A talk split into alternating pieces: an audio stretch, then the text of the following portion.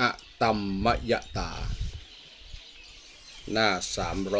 308 ถึง 313 หนังสือยอดคนพุทธทาสอะตัมมยตาวงเล็บความไม่ต้องอาศัยสิ่งนั้นอีกต่อไป ซึ่งเป็นหัวข้อธรรมสุดท้ายของอินทปัญโยที่เทศนาในปี 2531 คศ 1988 ซึ่งขณะนั้นเขามีอายุ 82 ปีแล้วจาประสบการณ์ในการพัฒนาจิตมาตลอดชีวิตของตัวอินทปัญโยเอง เขาบอกว่าการมีดวงตาเห็นธรรม คือการเห็นตามความจริงทั้งหลาย ตามที่เป็นจริง โดยเริ่มจาก 1. การเห็นอนิจจัง ทุกขัง อนัตตา เห็นความเป็นของไม่เที่ยง เห็นความไม่ได้อย่างใจ และเห็นความที่มันไม่มีตัวตน 2. การเห็นธรรมัติตตา เห็นสิ่งทั้งหลายทั้งปวงตั้งอยู่ตามกฎของธรรมชาติ และเป็นธรรมดา 3. การเห็นธรรมนิยามตา เห็นความที่มันมีกฎธรรมชาติบังคับอยู่ 4. การเห็นอิทัปปัจจยตา เห็นความมีสิ่งนี้สิ่งนี้ เป็นปัจจัยสิ่งนี้สิ่งนี้จึงเกิดขึ้น 5. การเห็นสุญญตา เห็นความว่างจากตัวตนในสิ่งทั้งปวง 6. การเห็นตถะตา เห็นความเป็นเช่นนั้นเองในสิ่งทั้งปวง อินทปัญโยบอกว่า ถ้าผู้ปฏิบัติคนไหน ที่ได้ฝึกฝนปฏิบัติธรรมตามวิถีของพุทธธรรมจนได้เห็น ความจริงทั้งหลายตามที่เป็นจริงอย่างที่กล่าวมาข้างต้น อย่างรู้สึกเช่นนั้นได้จริง ไม่ใช่แค่ความคิดความจำที่ได้อ่านมาหรือฟังจากคนอื่น แต่เป็นผลของความภาคเพียรในการอบรมพัฒนาจิตของตนมาอย่างยาวนาน ในที่สุด บุคคลผู้นั้น ซึ่งก็คือตัวอินทปัญโยเองนั่นแหละ จะเกิดอาการที่เรียกว่าอะตัมมยตา หรือความไม่ต้องอาศัยปัจจัยทั้งหลายที่เคยปรุงแต่งอีกต่อไป อินทปัญโยได้อธิบายความหมายของอะตัมมยตา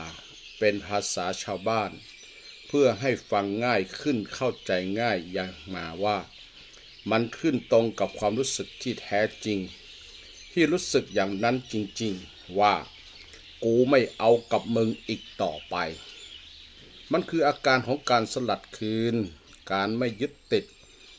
การไม่ยึดมั่นถือมั่นในสิ่งทั้งปวง ในความหมายที่สูงสุดอย่างไม่มีอะไรยิ่งกว่าอีกแล้ว อินทปัญโยบอกว่าอะตัมมยตาเป็นหัวใจของพุทธศาสนาฝ่ายธรรมัติตตานญาณธรรมัติ ธรรมัติติญาณคือญาณที่แสดงความจริงของสังขารทั้งหลายว่าเป็นอย่างไร ถ้าเห็นจริงถึงที่สุดในเรื่องนี้แล้ว มันจะปล่อยวางเหมือนกับการขึ้นไปสู่นิพพานญาณญาณทั้งหลาย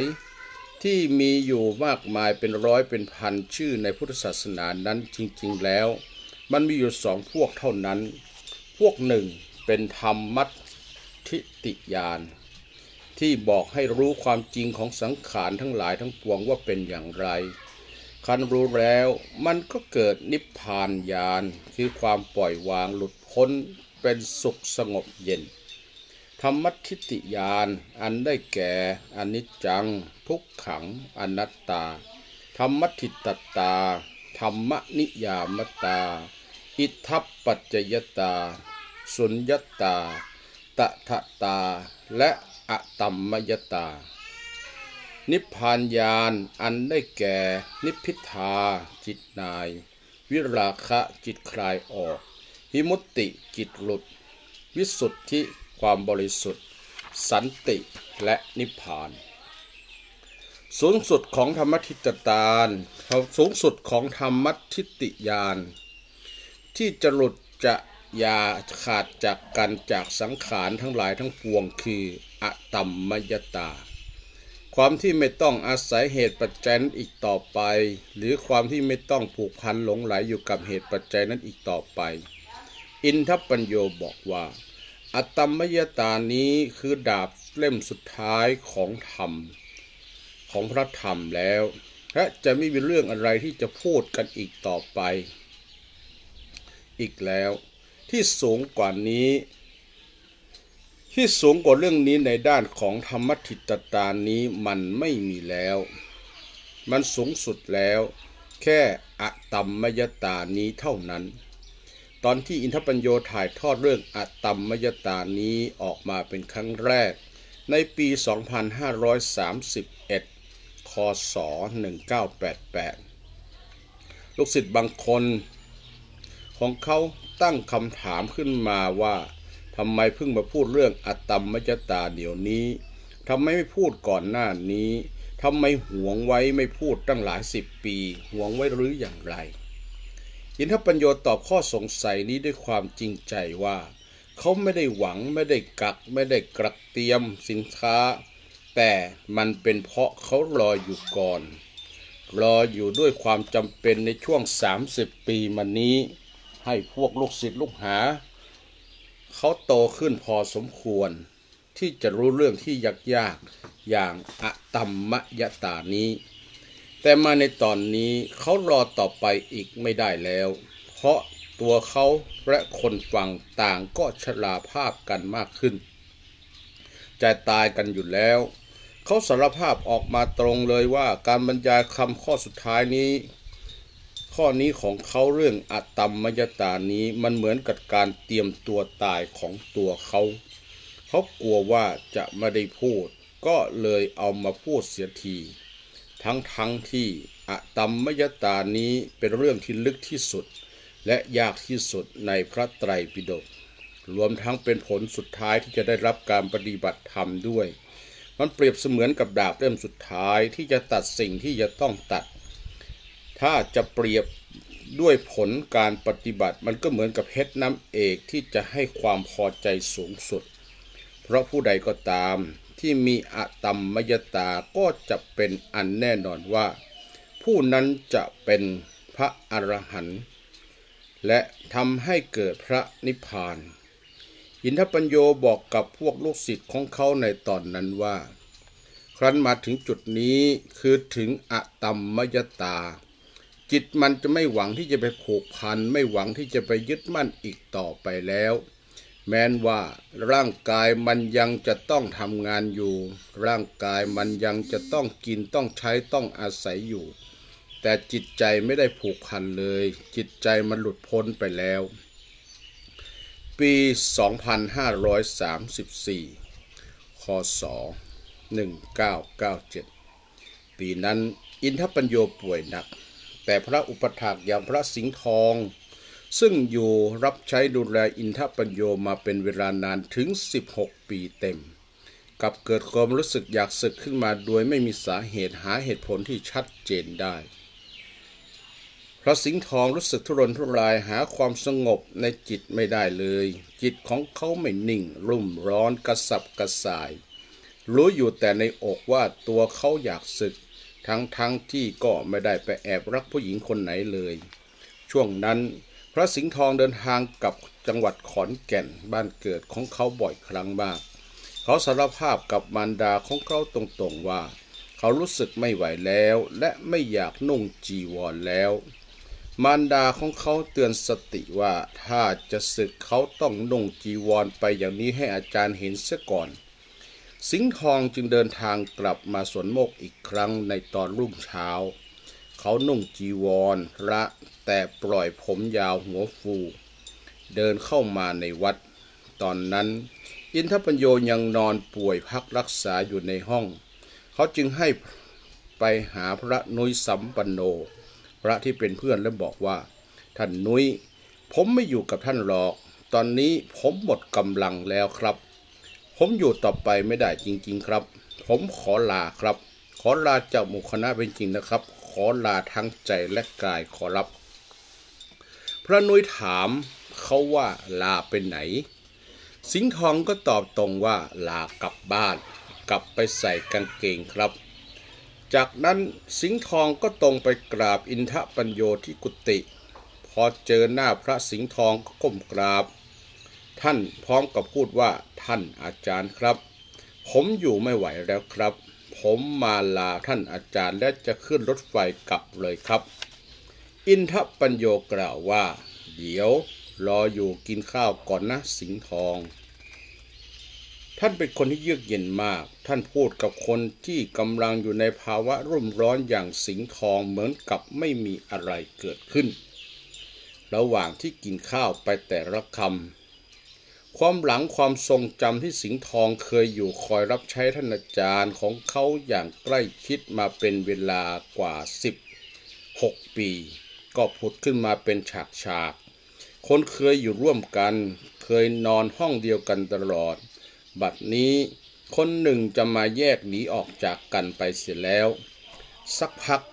ความรู้สึกที่จะว่าจะต้องลากลับไปในทันทีทันใดนั้นก็ค่อยๆบรรเทาเบาบางลง กลายเป็นความรู้สึกที่ว่า จะรอไปพบท่านอาจารย์อีกครั้ง ให้ท่านเรียกเข้าพบ และให้ท่านอนุญาตให้เขาลาศึกแทน สิงห์ทองนั่งยืนเดินวนเวียนอยู่ในวัดตั้งแต่สายจนเย็น รอให้ท่านเรียกให้ไปพบพอถึงเวลาหนึ่งทุ่ม อินทปัญโยได้สั่งให้พระหนุ่มไปตามสิงห์ทองเข้าไปหาท่าน สิงห์ทองคุกเข่าเดินไปกราบที่แทบเท้าของอินทปัญโยที่นั่งอยู่บนเก้าอี้หิน ด้วยท่าทางที่อ่อนระทวย เพราะยังไม่หายจากอาการป่วย แต่ถึงแม้จะป่วยกายสาหัสหนักหนาแค่ไหน แต่อินทปัญโยไม่เคยป่วยใจเลย ใบหน้า ของอินทปัญโยสะท้อนประกายอันสูงส่ง ดวงตาที่ล้ำลึก ดังห่วงมหันนบซึ่งทอแววอ่อนล้าเมื่อครู่พันสลายคลายสิ้น แต่กับเปล่งประกายคล้ายแสงอาทิตย์ยามเช้าที่แลดูสดใส อบอุ่นรูปไร้รอยยับย่นในหัวใจของสิงห์ทองให้ค่อยๆกลับคืนจากความราบเรียบดุด เดิม อินทปัญโยเอ่ยคำพูดประโยคหนึ่งออกมา ซึ่งสิงห์ทองจะไม่มีวันลืมเลือนตราบจนหัวใจสุดลมสุดใจสุดท้าย ของชีวิตเขา ท่านกล่าวกับสิงห์ทองว่า เธอไม่โหดยิ่งกว่าโหดหรือทอง เธอก็รู้อยู่ว่าตอนนี้เราเป็นอย่างไรอย่างไรอยู่ คำพูดนี้ออกมาจากปากพระชราที่อายุกว่า 80 ปีที่อุทิศร่างกายรับใช้พุทธศาสนามาเป็นเวลา ไม่ต่ำกว่า 60 ปีอย่างไม่เห็นแก่ความเหนื่อยยาก จนร่างกายทรุดโทรมไปมากอย่างน่าใจหายแล้ว พอได้ยินคำพูดเหล่านี้